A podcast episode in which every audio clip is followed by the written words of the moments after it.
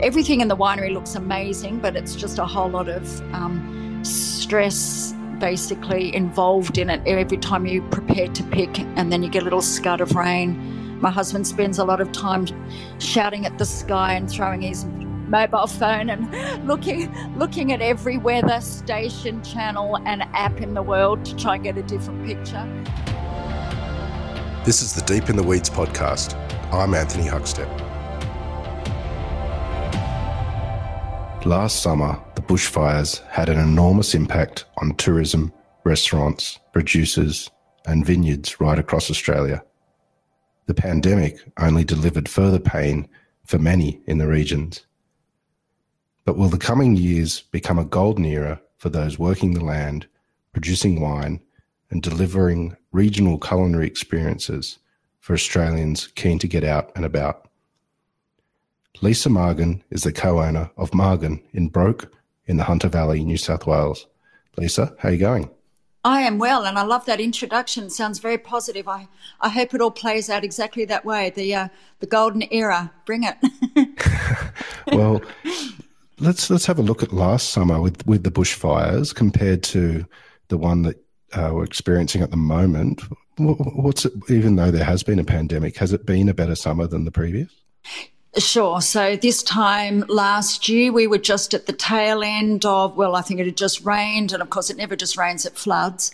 But we had just finished, um, I mean, it's still, of course, in everyone's memory, the fires that devastated um, the East Coast. Um, lots of wine regions. Uh, Sydney was inundated with continual smoke and fires. Canberra um, and all of those coastal regions. So yeah, the hunter we had it. It started in uh, the first week in November, and basically we had fires right around us, right up to a kilometre to our property, um, and that that didn't that did not stop until February when it f- finally rained. So, um, but it, it, wasn't even the fires that that was the most perilous thing for us. The silent killer for the Hunter Valley was um, smoke impact. So we didn't know what we didn't know, but um, the Australian wine industry has a much better appreciation and I would say fear of smoke taint going forward because it was um, turned out to be pretty devastating. We would have lost about 70% of our 500 tons to smoke taint. So that's, I don't want to even put a cost to that. I know what it is, but I, I just have to move on from, that because that is gone. Yeah. So that was devastating. With the impact of COVID and the inability to travel overseas, a lot of people have been jumping in the car when they can and traveling to the regions. What, what's it been like for the hunter in the last couple of months? Yeah, fantastic. I have to say, since the regional travel ban lifted, uh, that was the the beginning of June. We opened for the June long weekend, um, and the Hunter just goodness me on everyone's radar. Of course, proximity to Sydney being two hours away, everyone was just keen to bust out of the um, cities and get to a rural region, get to do anything. Um, and of, of, course, everyone who had planned on being overseas or travelling to different parts of Australia, well, they came to the Hunter. So, um, uh, which has been a, um, a surprising benefit. We just look, no, no one could script last year. It's surprise after surprise. But um, mm. so it seems if you take away all the other travel options from everyone, then they have to come to the hunter. so, so we had we had people who have never been to the hunter and c- couldn't explain why they've never been to the hunter except, except that they normally go overseas or perhaps to Margaret River or Mornington or other places. Um, but they said, God, this is right on our doorstep. And I don't know why we've never been, but the wines are amazing, fabulous restaurants. Um, gorgeous green scenery. The Hunter is, um, we've had quite a lot of rain, so very photogenic. Uh, so yeah, we've got had a lot of people surprisingly either reconnect or just connect with with the Hunter, and that's had a really nice flow on effect for. Uh, Sydney based uh, restaurants and licensed premises because now people are asking for hunter wines um, because it's front of mind, and that's um, you know fed onto this nice little bit of parochial support from our you know Sydney-based local um, wine market. So that's had a lovely flow-on effect. So, from what was a, a, a bad year in terms of farming and production, it's it's ended up being um, you know quite a nice finish to the end of last year, and that's rolled round into 2021. So it's been nice. You're um, known and renowned as a champion of the hunter and one of its um, greatest uh, chefs and uh, and wine producers as well. But you didn't grow up in the hunter. You grew up in Sydney. Take us back to that time and how do you how did you end up in the hunter? I ended up in a hunter when I um, married a winemaker. You, are going to find yourself in a wine region, whether you like it or not. I didn't put a lot of thought into that. Um, love works like that, or doesn't work like that. But um, yeah, I met my uh, husband to be um, at the bar. We both went to Hawkesbury Agricultural College, where we both did our degrees there. Um, so yeah, met him at the bar there. I don't think either of us were drinking premium wine. In fact, I'm quite quite sure in the late '80s we were not. Um, so uh, yeah, so met him. I was um, just uh, training training to be a teacher, high school teacher at the time, and he had done an ag degree, agricultural degree, and then was following up with um, a degree in environmental health. But um, he had a long connection with the uh, Tyrrell's family. His own parents had vineyards in the Hunter in the um, late 60s and 70s. So as a child, he got to know the Hunter Valley through through that. Basically, being dragged up up there every weekend, um, and that property was right next door to the Tyrrell. So he subsequently. Um, basically took a, a, an apprenticeship, a hands on with the late great Murray Tyrrell, who was obviously a great grape grower, but also farmer, um, in particular cattle, etc., etc. So he learned a lot about the land from Murray Tyrrell and uh, connected with that. So then, yeah, we married and moved to the Hunter, bought a property, and um, I came to the Hunter. I had always wanted to be a chef, but my parents wanted me to get a uni degree, so um, hence the teaching. but that was uh, I taught hospitality and also science taught that as well when I came to the Hunter, but thought, okay, I'm in a wine region now, and with wine goes food, so I'm going to go and um, start a chef apprenticeship. So I, I did. Wow. Yeah, I did that with um, Robert Molines, who at the time had his restaurant, the Cellar Restaurant. He now is still on the pans, unbelievably, at almost 70, um, with at Bistro Molines, which is a beautiful restaurant in the Hunter. So retrained with him, did that for a couple of years, and then we both moved to France. We moved to Bordeaux. Uh, Andrew made wine, and I um, progressed with my uh, cooking career there. So we did that for a few years. Mm. We don't have the chance to go over to Bordeaux at the moment. No, you, sad. paint, paint a picture of that time for us. And, and you said you were cooking and he was um, learning to make wine over there. Um, what, what, was it like over there? What sort of things were you cooking? What sort of access did you have to produce? So, what, first and foremost, for um, you know, a little Aussie girl, the the produce was just amazing. So obviously, um, you know, Europeans really value their produce. They value the provenance of their produce. So you go to the markets and here's the leeks that are from this farmer and we wait until the white asparagus comes out um, and celebrate that seasonal moment. And these strawberries are from here. So that just puts it a lot of focus and emphasis on on the produce, which wasn't really the case in Australia back then. It certainly is now. We've come a long way in three decades, but this is um, early 90s. It wasn't so much the case in Australia. So that was a real eye opener for me. Respect for produce, respect for provenance of the produce, and for the season. So wait till that produce comes in see, into season, get excited about it, look forward to it, be sad when it's over, but you'll welcome the next thing. So don't, as a consumer, just demand that, you know, year round access to that produce just because you like it. So that was probably a big thing that I learned.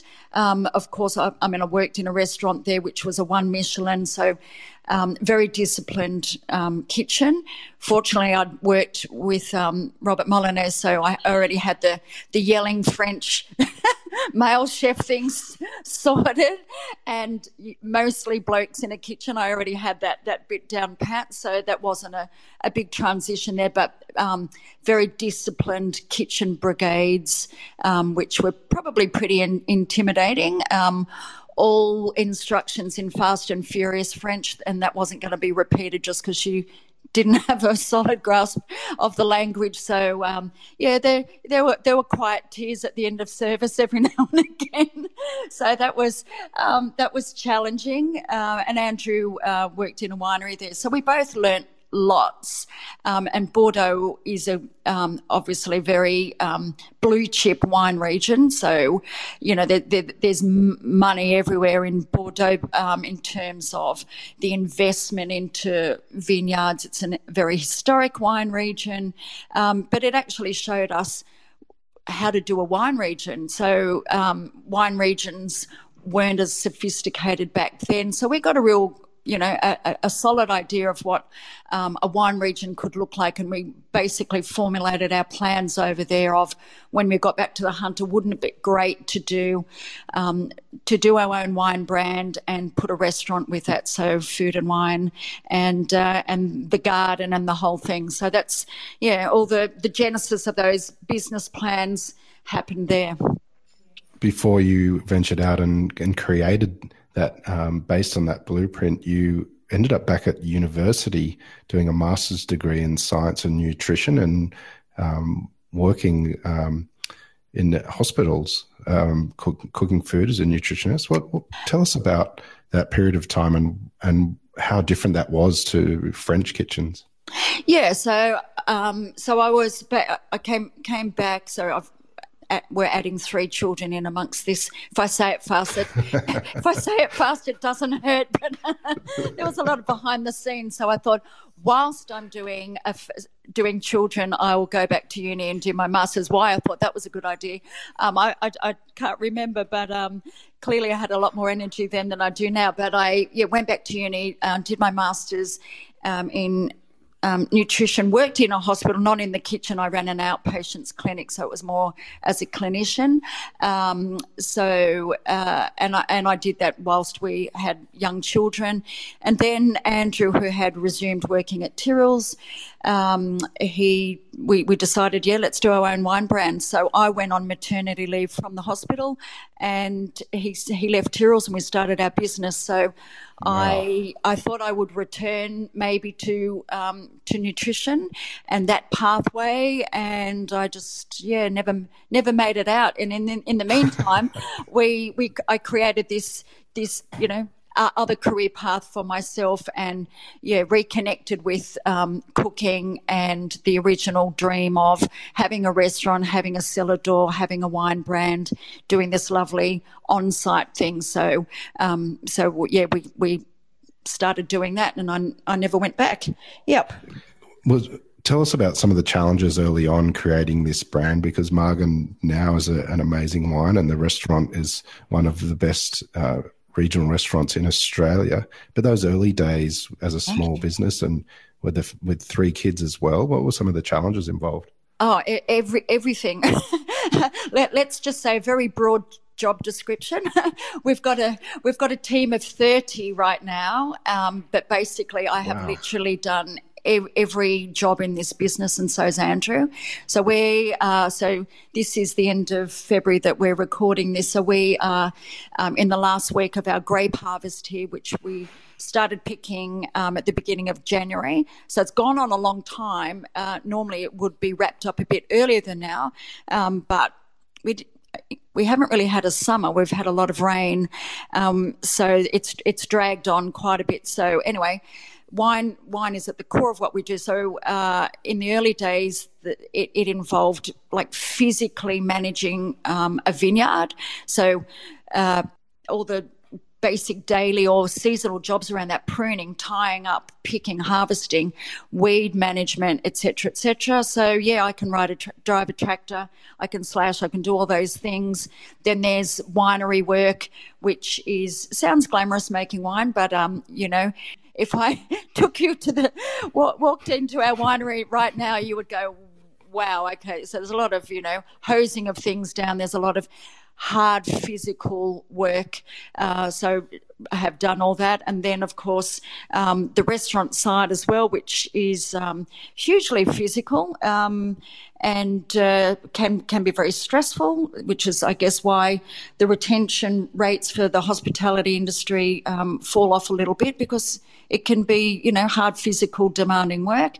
So that that was tough with a young family. Mm. Um, also, without flying the female card, but it's it's difficult to coordinate um, good quality childcare when you're working in the hospitality industry because it revolves around evenings and weekends, and your average daycare doesn't really accommodate for that. So unless you've got good family mm. support locally, which neither of us did, um, that makes it very difficult to kind of yeah, run run a family in, in conjunction with that. And then there's all the back of house stuff, all the um, and I don't even mean back of house kitchen. That's another whole story. But administratively, all the compliance and legalities and the, the never ending paperwork that goes with um, uh, a business. And this one's very diverse because we run across five award industries. We're, we're rural farmers, we're hospitality, we're cellar door, where uh, we have uh, domestic and wholesale, domestic wholesale and export, um, uh, wine, um, sending it out to all of those markets. So, um, you know, there's a lot of that, not to mention, you know, things like HR and management of people and making sure everyone's fine and, um, yeah, all of that. So it's, it's pretty diverse. Kitchen gardens became a, a thing in restaurants and often they were almost just a small add-on to restaurants, but you were one of the first to have a real proper kitchen garden. Uh, what was it like managing that side of things um, and producing um, things for your own restaurant?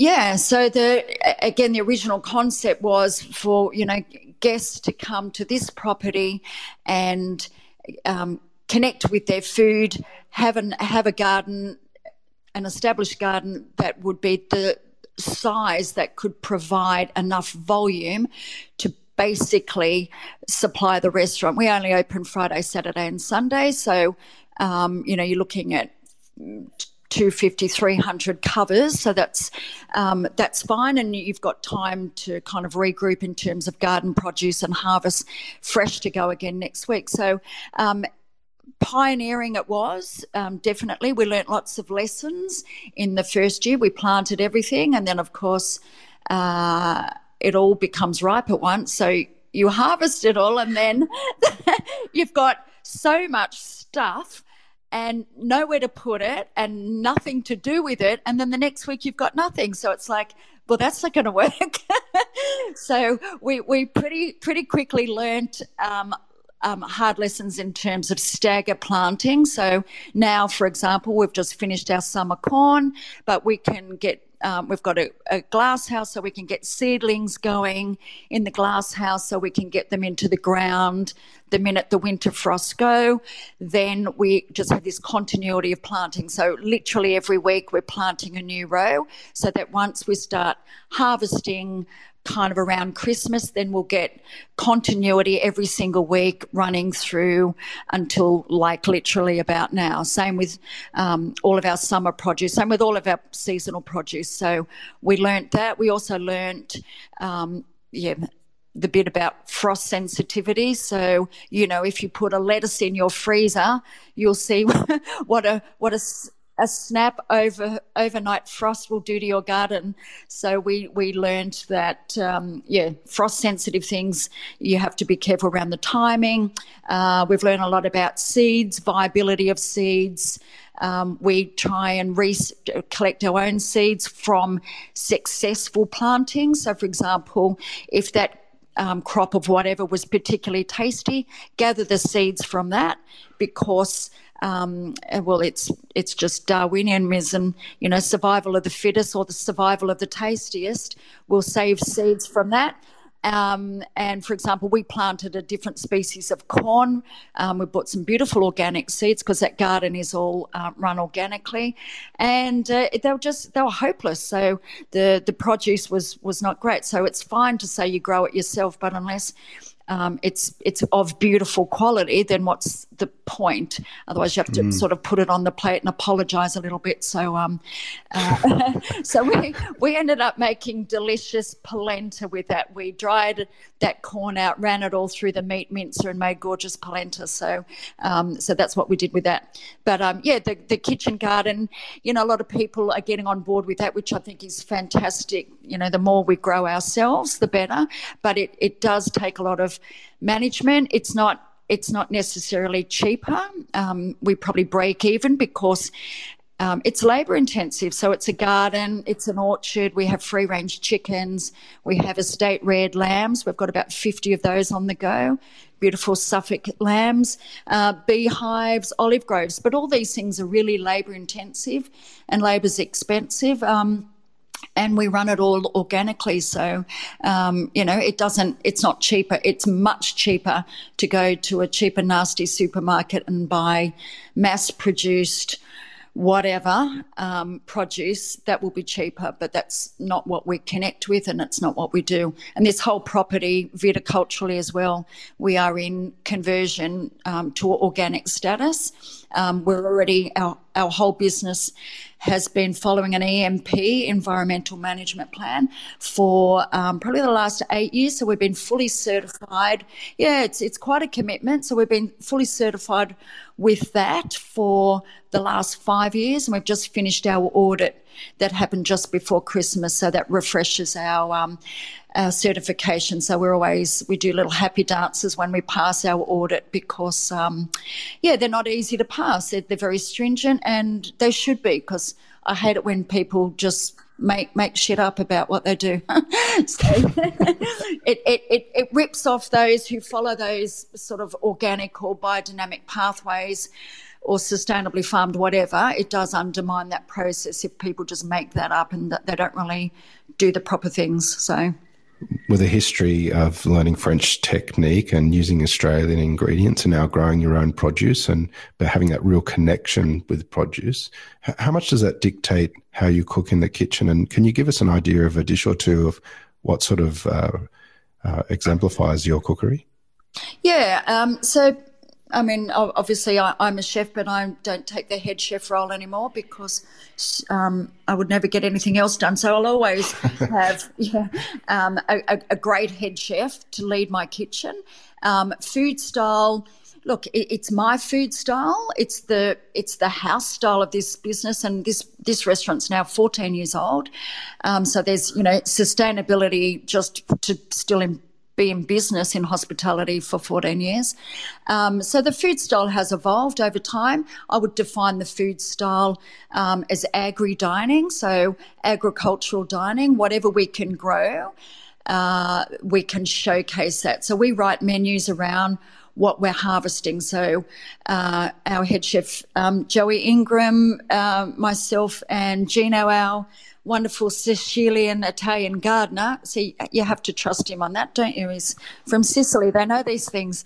Um, so we'll we'll walk in the garden every week, have a look at what we're harvesting, have a look at lead times of things or how much produce we're still running with, and then we will just shape our menu around that. So we'll update our menu every week subbing things on, subbing things off. So, uh, for example, figs, we're at the business end of figs at the moment. Um, I had a great crop over. We've got about eight to 10 mature fig trees. So masses of figs. So that's fig paste, it's fresh figs, it's dried figs, it's um, in savoury aspects in dessert, etc., um, etc. Et but we'll, they'll finish probably maybe we'll pick this week and next week and then that's over so then we'll put something else on so we're then moving into autumn harvest so i was in the garden this morning uh, we've got lots of citrus that will be a little while away we've got beautiful finger limes that will be ready in about a few weeks um, so we'll probably toss those through a lovely blood orange curd and do a little deconstructed pav or something like that. We've got beautiful persimmon um, on the trees. They're about four weeks away.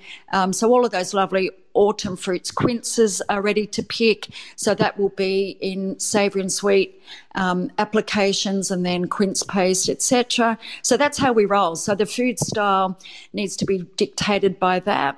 Um, again, running with that organic thing. I don't like to play around with food too much, and again, you know, that's my nutrition background coming into it. I like to focus on the integrity of the food as it's produced. And, you know, as I say to our kitchen team, prep for this dish started three months ago when we've putting seeds into the ground. So that's when preparation starts. So you don't have to play around with it too much once you get it. You don't have to deconstruct something to and then do 20 things to it to make it taste like the thing that it was and then reform it to make it look like the thing it used to be. Just start with good prod- produce, make it tasty, make it, you know, f- food that people want to eat, make it beautiful on the plate, um, you know, compose that dish to make it look lovely, make it look like something you're not going to get at home. But, you know, don't do too much with it. I, I, I don't love sous vide cooking lots, although I love um, the control around it. I love the consistency and it's pragmatic and all of that sort of stuff. But really, cooking in plastic bags, um, there's a big carbon footprint around that, and also dioxin transfer out of plastic bags. No one can give me a good answer on if if that's a bad thing or not. So, you know, we try and minimise all of that um, in our kitchen as well. Um, we'd love to invest in um, uh, cooking over coal. That that will be a whole kitchen refit or something. But um, yeah, something something like that. But yeah, that's that's the food style. Let it speak of its provenance and uh, um, focus on the quality of that. And you know, I hope people respect the food style that it's clean clean food. It looks beautiful on the plate and it tastes tasty. Yeah. You mentioned uh, early on in your career that there was it was very male dominated kitchens, and you also spoke of some of the challenges in being a mother and trying to be a head chef as well at the same time. Um, you're a, a, founding board member of uh, Women of Hospitality organisation. Can you tell us a bit about that and the importance that it has for the industry? Yeah, proud to be on that. Um, that's been um, going for about three years now. We've had a little bit of a, um, you know, break during COVID in not being able to run as many events as we would like, but we continued to run a, a pretty strong mentoring program, which was uh, interesting because we connect with uh, seniors in the hospitality industry, and I'm I'm continually surprised to find I'm these days a senior, but I've I've got I've got three kids, and they've all seemed to have finished university. So I, I guess I must be a senior. Um, and I think in the hospitality uh, industry, it's almost like doggies when you're a senior because um, yeah. Uh, so it, it's important as a, as a senior, I guess, to um, yeah give back to the industry to support those coming up through the industry. Um, obviously, last year's a lot of challenges um, poor old hospitality industry, I think, has really been smashed and in tatters. So even being able to run our mentor programs through that, I mean, I personally was mentoring uh, someone in uh, a restaurateur in Victoria, God love her. So we basically started that mentoring relationship, and then lockdown happened pretty pretty soon after that. So I'm supposed to be the the mentor and the leading light, but I kind of rang her when I when we all got closed down, and the phone call was a bit like, "Oh my God, my restaurant's closed down. I don't know what to do. oh my God, my restaurant's closed down. I don't know what to do." So it was almost like blind leading the blind through these uncharted waters of what is a lockdown, and you've got to stand your people down, and what does that mean, and yeah, when when will we be employed again, and how does that work? So, um, so yeah, that was uh, that that's all connected with women in hospitality. So yeah, I believe in in in giving back, and um, you know, it takes time, and sometimes I think, oh God, I need to spend a few more hours on my day job, um, and I also I'm deputy chair of the Hunter Culinary Association, which is our peak culinary body in the hunt, and we do a lot of um, supportive apprenticeships. We run scholarships, a lot of events around networking and support. So, um, yeah, sometimes there's a lot about other things, and I get get a bit behind in my day job. I've got to sit up late and do my own homework. So, um, yeah, but I, I, believe that's important, and we do have a uh, yeah a responsibility for that. Um, and hopefully that just contributes to making the hospitality industry stronger and um, and viable. Yeah and providing good career paths, you know, the awareness that you can have a job in hospitality. It's a job that you choose, not just something you do while you're waiting to come up with a proper job. Um, and it's it's got a clearly defined and um, well remunerated and well respected career path. That's what I believe in. You mentioned a little earlier that the grape harvest was a little later because of the rain. Um, what, what sort of impact will that have on the wines that you'll produce? Can you tell what might um, come to fruition with that? Okay, so uh, lots of rain for any um, anyone harvesting anything right at harvest time is not what anyone wants. If you grow wheat or whatever, have an orchard or whatever, you just don't want rain while you're trying to pick. Number one, because um, the produce is vulnerable. It's perfectly ripe at that point, so it's vulnerable. Thin, thins are, uh, the skins are thinner, so you um, in in terms of grapes uh, or any fruit, it, you're more that fruit is more susceptible to mildew and, and mold disease issues. And and then from a logistics point of view, you can't get machines on. You can't get a tractor physically onto the property to um, carry um, bins to pick into. So there's that operational logistic thing that can't happen with rain, but also it, it, it puts disease pressure on. So, yeah, so we we got this east coast low. Um, well, the hunter, but I think every, everyone's thinking what happened to summer. It rained through Christmas and New Year. Um, and it's been on and off since then. So we've everything in the winery looks amazing, but it's just a whole lot of um, stress basically involved in it every time you prepare to pick and then you get a little scud of rain my husband spends a lot of time shouting at the sky and throwing his mobile phone and looking looking at every weather station channel and app in the world to try and get a different picture. Um, so yeah in, eh, we should pretty well be finished in a couple of days. And then everyone will just sleep, I think, for a little bit because, um, for example, last Friday we had rain forecast coming in. So literally all the hunter winemakers are on, you know, speed dial with each other. You're going to pick, you know, risk it? Uh, I wouldn't mind another Baumé of ripeness. That means sugar, ripeness. I know, but this weather's coming in. So all of a sudden we picked, we picked 70 tons in 20 hours. So my husband was on a tractor for 20 hours and two in the winery put through that almost single-handedly so uh, they didn't get to bed till 4.30 in the morning and so that was just a hell of a day but we got it all in and then it poured so that is farming who'd be a farmer is a saying at the top of the show we uh, talked about whether or not there's going to be a golden era for uh, operators in the in the regions. What's your thought about that and your sense for the next year or two? well, for, firstly, I, I, would I would love people to reconnect with um, rural regions. Um, it, it's great to do a road trip and just have a look at you know inland Australia a little bit. It's it's the heart and the soul of this country. Um, real people doing real things, and you get to just see all of that. So, um, tourism to to wine regions. Uh, I will say New South Wales wine regions, but I'm sure it's true everywhere. Um, it's been it's been great, and again, whilst no one lets us off this island that we're on, which is Australia is a lovely island to be stuck on, I have to say. But you know, whilst no one can do the international travel, and whilst interstate travel is still a little bit start-stop, um, it's just been great for people to reconnect with their their backyard. Um, having that lovely parochial support has meant a lot to um, to farmers. Um, right at a time where they've you know had had not just a hard year, but there was three years of hard drought before that. That is now just a, a distant memory because everything's so green at the moment. Um, and it does sound like us farmers are fussy. You know, we want the rain. Oh no, not too much now. I don't want it today. I'd like it after we pick that.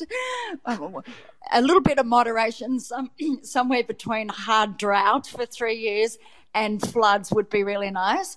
But um, you know, it, it's great for people to be, um, you know, support, supporting Australia. Actually, supporting Australian farmers, and you know, we've seen what's played out with. Um, you know, trading or exporting to China um, when when farming gets tangled up with um, international diplomacy, um, mm. and then in a heartbeat, you know, livelihoods are lost and um, no one wants wine to China or it's difficult now or barley or beef or, or lobster or whatever the thing is.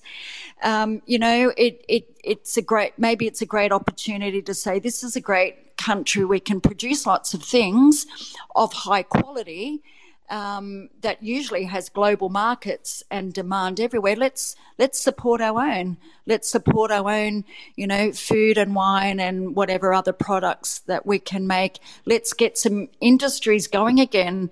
You know, we used to be a country off the back of the of the merino industry, but now we, you know, send that we don't have that manufacturing segment anymore. So, you know, wouldn't it be nice if a lot of that manufacturing came back to Australia and we we um, you know supported that here? That's my dream. That'd be nice. Well, amazing and amazing to talk to you, Lisa. An extraordinary um, chat today. We've loved having you on Deep in the Weeds.